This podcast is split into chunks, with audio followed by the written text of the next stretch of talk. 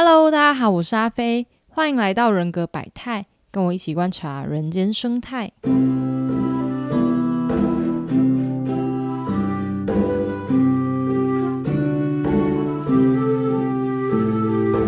今天呢是八月二十三号的晚上八点五十五分。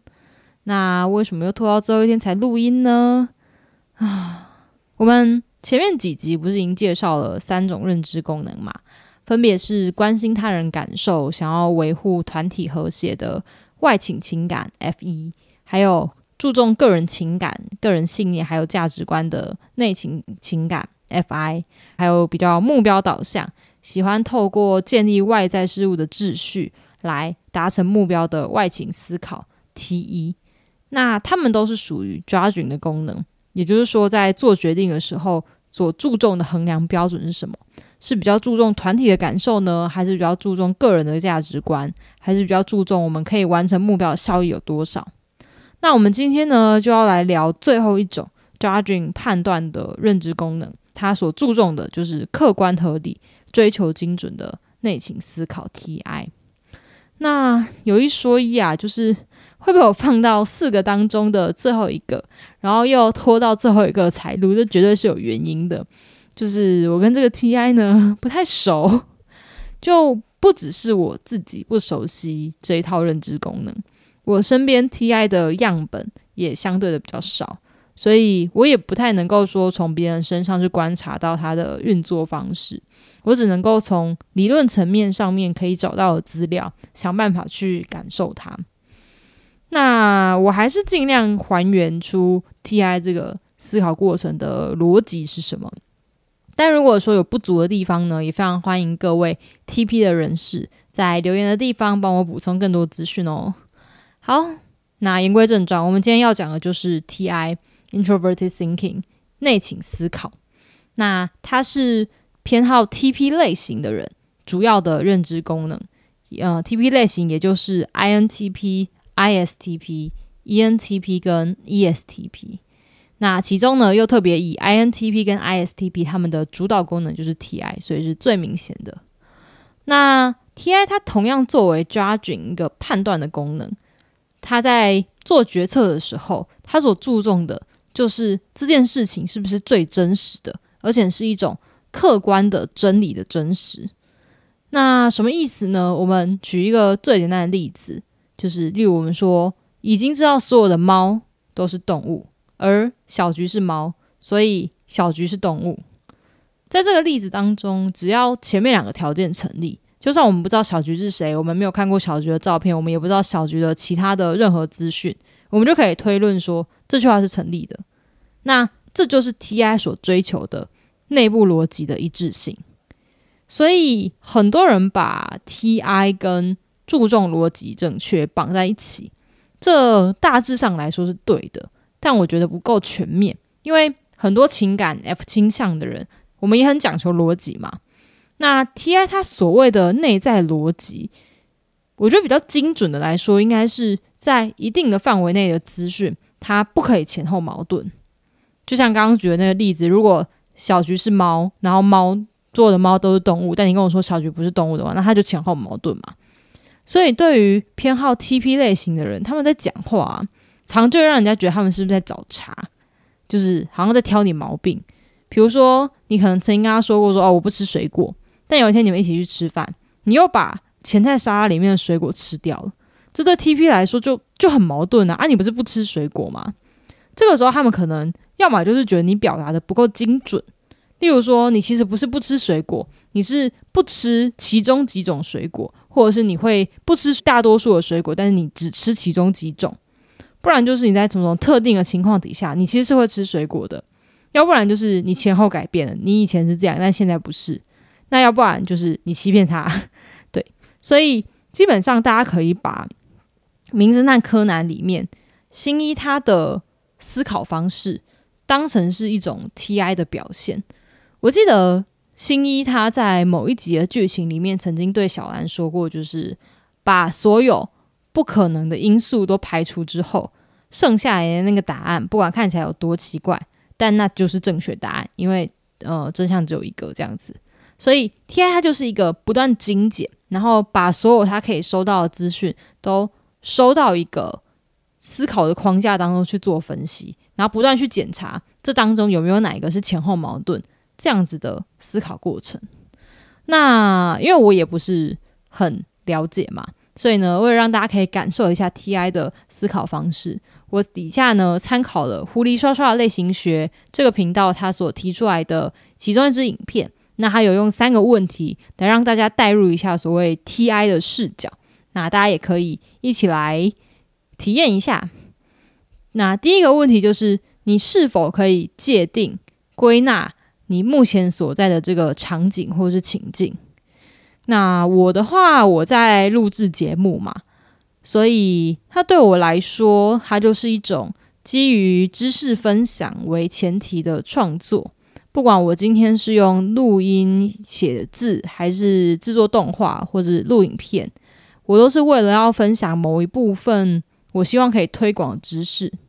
哦，所以大家呢也可以按下荧幕里面的关注，你就不会错过这个频道的更新。那第二个问题呢是，你可以定义一下你的用词吗？哇，这个真的是，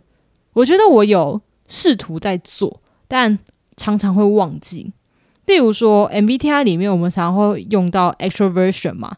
那我一直觉得中文中的外向这个词会跟 outgoing 的意思搞混。所以，假如我意识到的话，我都会尽量使用“外倾”的这个词，避免大家跟外向搞混这样子。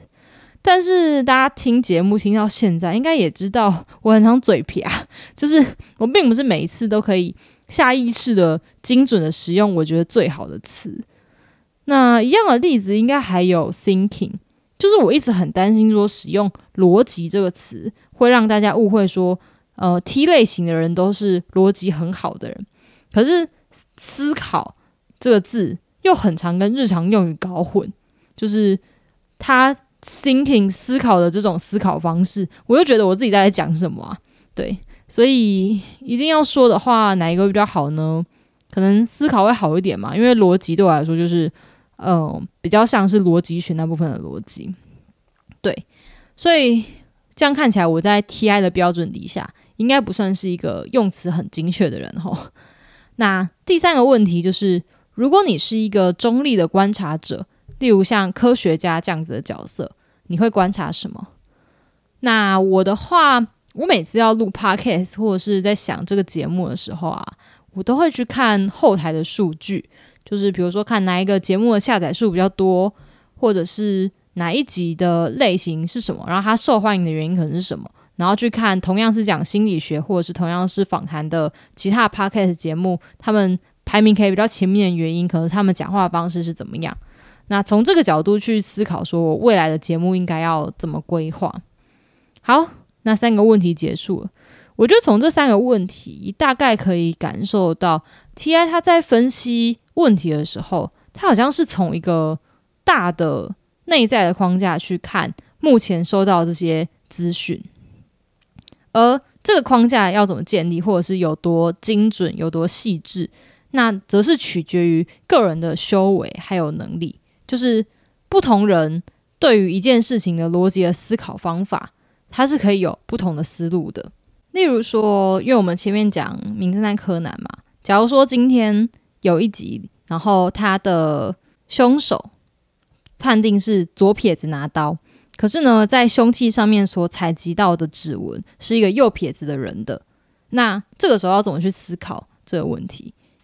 可能有很多种方式，比如说是不是那个右撇子的人在当下故意用左手拿刀，然后让别人误以为他不是凶手，或者是呃他的凶他的指纹可能是在事后才印上去的，然后凶手的指纹已经被擦掉了，就是他们所收到的客观资讯都没有改变。可是你要用什么方式去建立这两件事情前后的一致性，则是个人的选择或者是个人的修为。所以 T I 它的这个思考的框架虽然是客观的，就是不管今天换谁来，他都一样是收到这些资讯，有左撇子有右撇子，然后指纹是右撇子的这样子。但是他对于这些资讯的处理还有呃判断的方法可能会不一样。所以 T I 它。是一个很个人的，你自己要怎么去看待问题的思考方法。而当今天 TI 收到一个新的资讯的时候啊，他就会先把这件事放到自己现有的逻辑框架中去看，这件事是不是合理的。如果是合理的话，那就是 OK 过关这样子。那如果不合理呢，就要看他觉得自己这件事情他觉得是不是正确的。如果是的话，那就表示原本的逻辑框架可能有错嘛。那有错的话，TI 就会去想要怎么修正这个框架，才可以让这个答案放假也是合理的。那如果它既不合理也不正确的话，那剩下的东西对于 TI 来说大概就是 bullshit 这样子吧。对，所以我们就可以发现说，如果今天你不断看到任何问题，你都是用这种方式在思考的话，TI 在日常生活中他们是很善于抓出不合理、不正确的地方。就是当大家的注意力焦点可能很容易被转移啊，或者是呃被某些想法遮挡的时候，TI 它是可以很精简看出这个问题前后的症结点在哪里，然后把它抓出来的。所以可能今天我们大家提出一个提案，然后 TI 就会看到他提出说他在这个提案当中看到的问题。可是提出问题这件事，并不是每次都会受到欣赏，或者是它其实并不是一个很容易。被大家喜欢的特质，特别是当 T.I. 的那个人他还不够成熟的时候，他常常他只可以看到问题本身，而没有办法提出解决方案，那他就会变成大家眼中很难搞，然后都在挑毛病这样子的人。而且 T I 他也无法理解说为什么大家都不看到问题，就明明这个提案里面就是有某个地方有 bug 啊，然后他就摆在眼前，可是大家都好像没有看到，或者是明明就有看到，但是不想去解决，然后只想要赶快把这个提案送出去这样子。那这点就可以看出 T I 跟外勤思考 T 一他们哪里不一样，因为 T 一他是着眼在一个很明确，然后很特定的目标上，借由建立一套外在的秩序去达成一定的目标。所以，可能在 TI 眼中，他看到这个提案所有的问题，对外形思考人来讲，就是这不影响我们最终的目标啊。那我们就是赶快把这份提案送出去，赶快再把进度往前推进。可是 TI 则是他希望达到的是某种真理，而且最好是客观精准的普世的真理。所以他就觉得不对，这里有问题，我们应该要再停下来，再想一下。那这往往会让他们很困惑，就是。为什么大家都不听真话？对于 TI 本身，或我们说 TP 的人，他们往往宁可去收到很真实的批评，他们也不想要被虚假的赞美蒙骗。可是有些时候，这个世界上其实就是会需要一些假的和谐，因为可能不是每个人都可以很坦然的接受别人的批评啊。即使这个批评是很客观的一样，说不定他收到这个批评之后，他就会被打击信心。然后被打信心之后呢，他就更没有勇气去发挥他的潜能了。所以，我们还是需要有一些人来照顾别人的情绪，来照顾整个团体里面的气氛。那当然，我想大多数偏好 TP 倾向的人，他们都会去学习社会化。我们只是说，如果把 TI 这样的思考方式单独纯粹的抽取出来看的话，它其实是一个。想要尽可能屏蔽掉个人的情感，然后去追求所谓普世真理的这样子的思考。所以，如果今天你有经历过一些社会化，你大概就会知道说，哦，有些场合、有些话就是不能讲。只是这对他们来说，并不是最自然、然后最合理的情况。有可能，当他们从小提出一些自己的见解，或者是提出自己看到的问题，比如说大人说手不能指月亮，指月亮会被割耳朵，他会想说为什么？为什么指月亮会被割耳朵？然后这时候大人可能就会说不要问，或者是哎呀你你也不懂，对他们可能会被这样子批评。久而久之，他们就比较不愿意说出自己看到的问题，或者是不太敢去讲实话。那这可能也不是一个好的情况。因为他们就没有办法发挥他们擅长的能力，没有办法帮大家抓出我们现在现有这个系统中的问题嘛？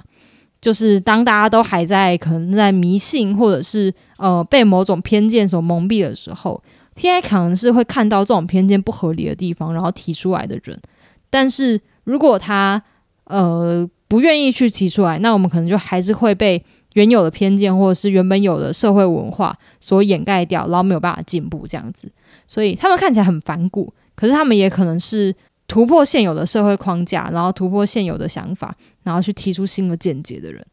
那像我们之前有访谈过 ISTP 的云嘛？那 ISTP 它其实就是呃以 TI 作为主导功能的人。那大家就会发现说，他好像是一个很冷静，然后遇到事情的时候可以去分析当下的情况，然后想办法去解决问题。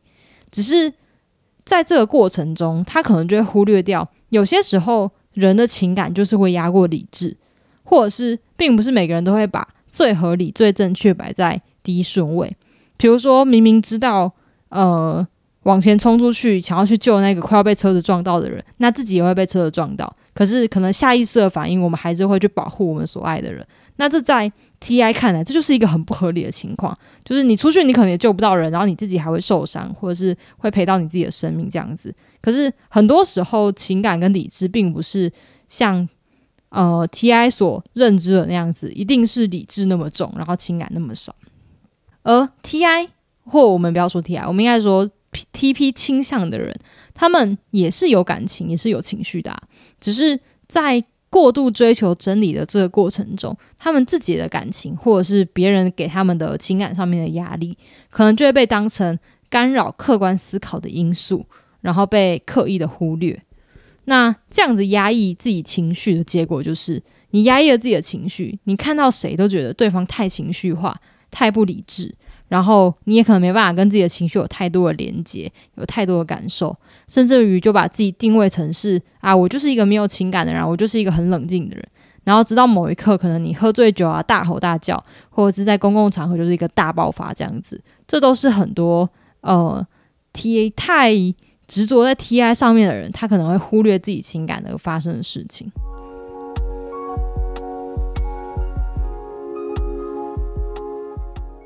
好啦，到今天呢，我们就把四个 judging 的认知功能都介绍完了。那接下来呢，还有四个 perceiving 的认知功能。上一次我们有提到 Fi 跟 Te，就是内倾情感跟外倾思考，他们是在同一个轴上面的两个认知功能，就是看似是对立的，但其实是一体两面。然后每个人都会同时用这两种。而 Ti 呢，就是跟 Fe 外倾情感相对。因为我们可以想的是，如果当间一个人他的目标是要尽可能的去做出客观的分析还有决策的时候，他就不太能够被其他人的情绪还有需求影响嘛。或者我们反过来说，正是因为他们天生对于这种外在情绪接收的比较少，所以呢，他们才可以在外界一片慌乱的时候，成为那个保持冷静然后去看待问题的人。那下一集呢？我们邀请到一个很可爱的来宾来到节目当中，就请大家敬请期待。那如果你对这四个我们过去介绍的认知功能呢有任何的看法，都欢迎到节目下方的留言区或是 Instagram 跟我分享你的想法哦。大家拜拜。